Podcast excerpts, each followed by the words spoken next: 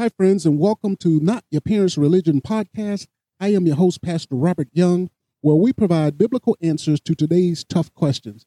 And welcome to 2023. I hope that has found you in a wonderful position. Now, when we're out in our communities doing evangelism work, we get asked this question all the time Mr. Young or Pastor Young, I can't understand the Bible. How do I understand the scriptures? Now, we're going to jump right into a pre recorded um, session talking about biblical interpretations. So join in, call up a friend, tell them to join in on the podcast today.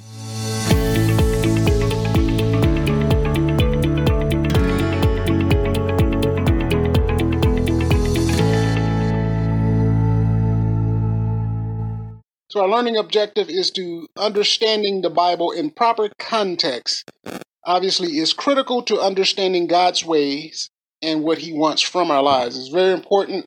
One of the biggest reasons why people are confused about religion nowadays is because they're taking the Bible out of context. They're saying it says this and that and the other, and it's not saying that. Or if it is saying that, it's not saying it to that person. There's a familiar scripture that people, Christians, like to quote all the time. Um, but we know that all things work together for good to them who love the Lord and are called according to this purpose.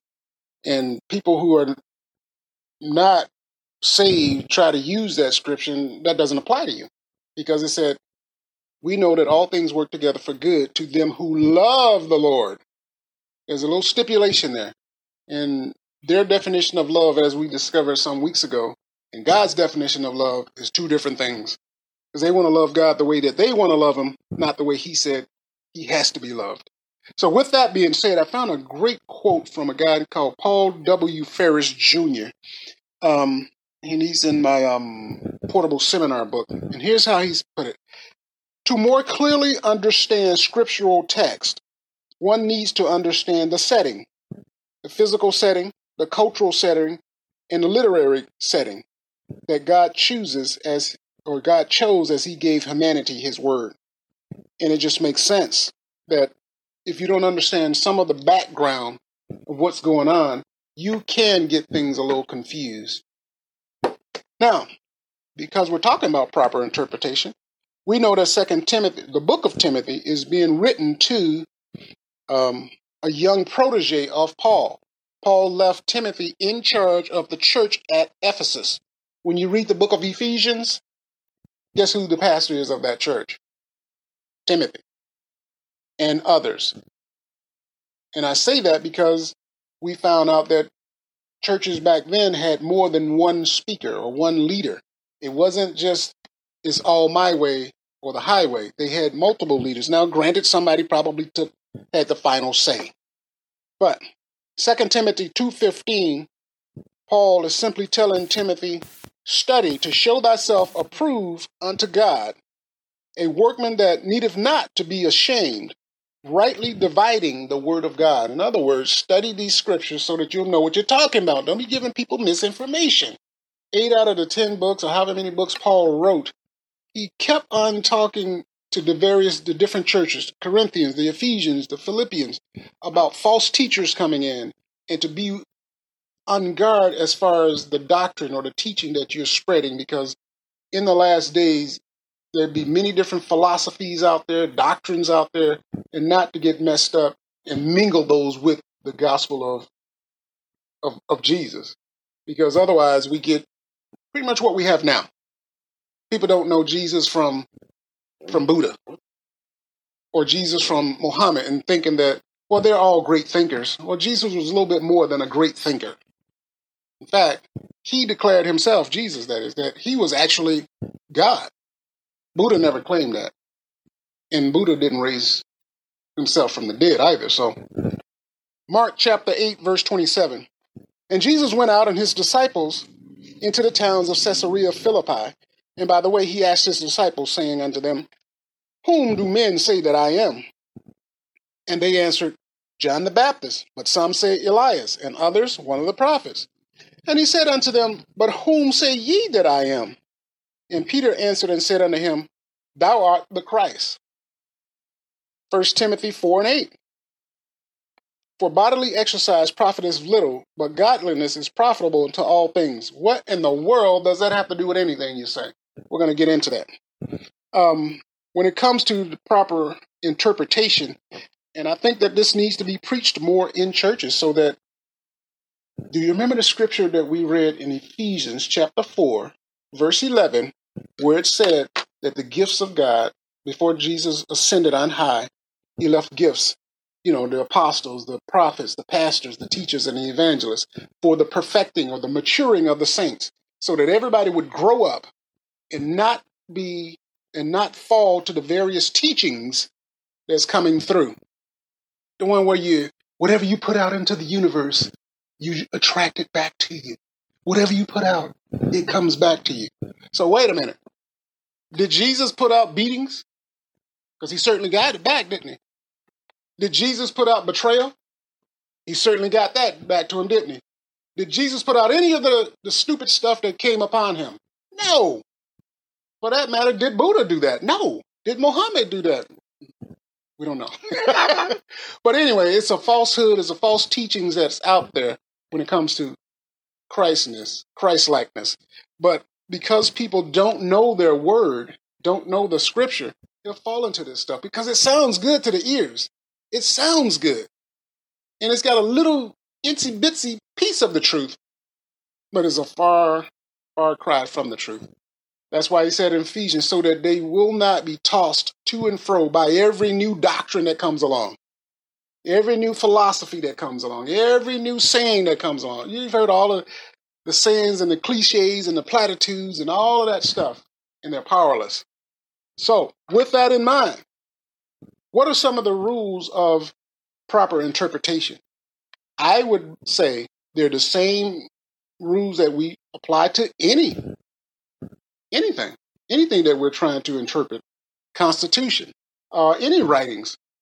We need to figure out what is the cultural context. What do I mean by that? Is it something that God just spoke to that particular people for a reason? We know that to be true, don't we? And we got an example. The circumcision is a perfect example of that. Um, God instituted the act of circumcision as an outward covenant between him and his people, not him and the whole world. Because remember, he wasn't even dealing with the whole world at that time. He was just dealing with the Hebrew people. And keep this in mind. He said to them, and I can't remember what book of the Bible it was, he said, Listen, I didn't choose y'all because y'all special or better than anybody else. Don't get it twisted. It wasn't that you were better than the other nations of the world. I chose you because I chose you. So that kind of levels the playing field. Now, now that he has chosen, well, we see what happened. So listen, I want you on the seventh or the eighth day to do this act as a sign to me that we're, you're with me. This is a covenant. Kind of like when on February 14th, we took this covenant with this outward sign of a covenant and put on her finger and said, From now on, you don't look at another man and I don't look at another woman. You're mine and I'm yours. It's a covenant, it's a relationship, it's a binding agreement. And that's what theirs was. He did not want that to be instituted to the whole world, even though he wanted the whole world to be saved. How do we know that to be true? Because in the New Testament, we went over that, I think, last time we were together, where there was some of the Hebrew or Jewish people going, making disciples, true enough, but saying, listen, in order to be really saved, you got to be circumcised. And then there was others is like, wait a minute, I don't, I don't know if God wanted that for the non-Jewish people. And they had a big council. Paul was there. One of the head apostles was there. And he didn't just make the final decision. We talked about that when we talked about accountability. Because he could have just made the final decision because he was the one, he was the apostle to the non-Jewish people.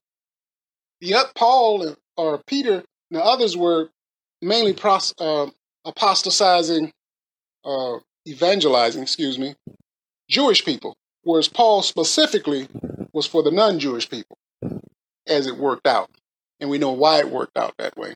So anyway, he could have made that decision, but he didn't. He relied on the wisdom of the group instead of of the council. So the final decision was: listen, we're not going to tell these non Jewish people that they have to be circumcised in order to be saved. That's out. We believe that God doesn't want that. So in that context, that cultural context, we see that circumcision is a cultural thing. Now, we here in America, we circumcise our young boys for hygienic reasons and other reasons, but it has nothing to do with them being saved or not saved. It's nothing to do with that. So, that is an example of a cultural context. If you were talking to someone and you, you know you got to be circumcised to be saved, and you hear people saying crazy stuff that you know is not true in the Bible because they're reading it out of context. Historical context. What kind of example can we find of historical context? First Timothy 4 and 8. There's also a literary context. Did you know that there's different forms of languages in the Bible? There's poetry in there. There's um what is the literary language was foretelling of the future. So you can't l- read that literally. And you know, of course, the book of Revelation is all figurative. It's not, you can't just take it literal. But if you don't know that, you think that, oh, I can just take this little. No, they're using symbols and, and, and symbolism throughout the book. But if you think that this is just a literal book or that particular book, then you're going to get confused and you're going to go off thinking the Bible says this when it really doesn't. Someone said to me, well, God is punishing God. He, he had baby slaughtered. Again, whether that's true or not, they're taking it out of context. We need to know who he was talking to. When he starts to talk about wives, here's the responsibility of a wife. If you didn't hear that first few um, words in that sentence and you hear the rest of it and don't realize that he's talking to wives and you're a husband, then that doesn't apply to you. You can still learn something from it, but it doesn't apply to you right? So, anyway, literary context. If we know that some of the Psalms are actually songs, S O N G, that David was singing, it takes on a new connotation, doesn't it? Yeah. But if we think it's just word for word and we can take it literal, and we can because David was singing about it, but we need to know the different language forms or forms of language that's in the Bible. Um, parables, for example. What is a parable? What is the purpose of a parable? Can you take it literally? The parables that Jesus told, were they real stories or was he just creating a story to illustrate a point? Oh, wait a minute, I just gave the definition, didn't I? but if you don't know that, you walk away thinking, Jesus lying. There's no way that could have happened. Hi, friends. This is Pastor Young. Let me interrupt the podcast at this point. We've given you a lot of information to digest in one setting. Perhaps we'll finish up next week on how to interpret the Bible. But I want to put uh, some resources in the description box below this this episode that you can go and check out for yourself. This is the assignment that um, homework assignment that we like to give, so that you can be proactive in your understanding the Bible and growing closer to God. Now, if you have been listening to the podcast and you think that you might want to get to know this Jesus Christ, then the Bible lets us know that this is not a complicated process. He simply wants a relationship, a fellowship with you. He wants to be your friend, your savior, and your guide in this world that will bring you joy and peace and happiness despite what's going on in the world. So, the first thing we have to do, according to the scriptures, is to admit that we are sinners and that God sent his only begotten Son to pay the price for the forgiveness of our sins. And if we say that we haven't sinned, then we're going against what the scripture says, because the scriptures plainly says that all have sinned and fallen short of the glory of God. Romans tell us that if we were born through human humans, then we are counted as sinner because we still have that same propensity to commit sins.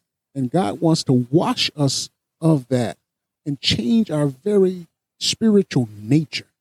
So repeat after me if you are sincere that you want to get to know Christ as your Savior. Father, forgive me of my sins. I realize that I am a sinner, and I believe that Jesus Christ came down and died on that cross for so that I could be forgiven. I receive him now as my Lord and my Savior.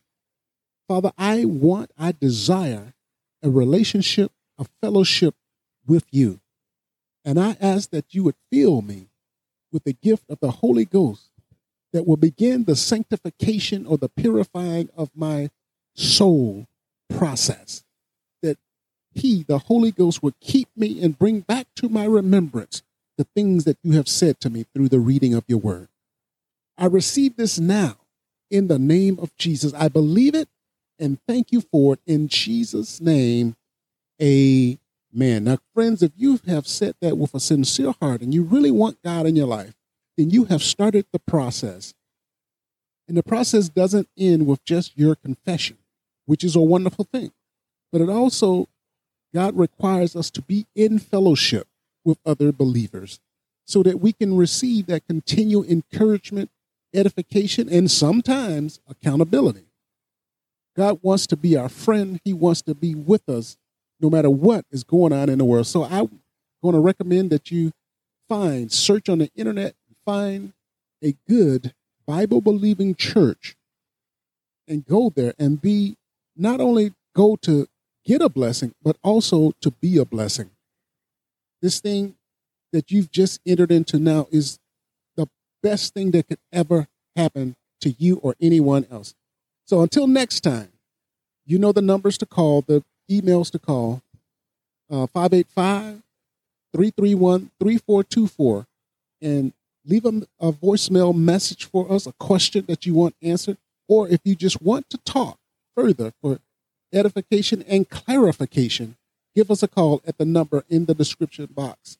And we will see you next time on Not Your Parents' Religion podcast. I am your host, Pastor Robert Young.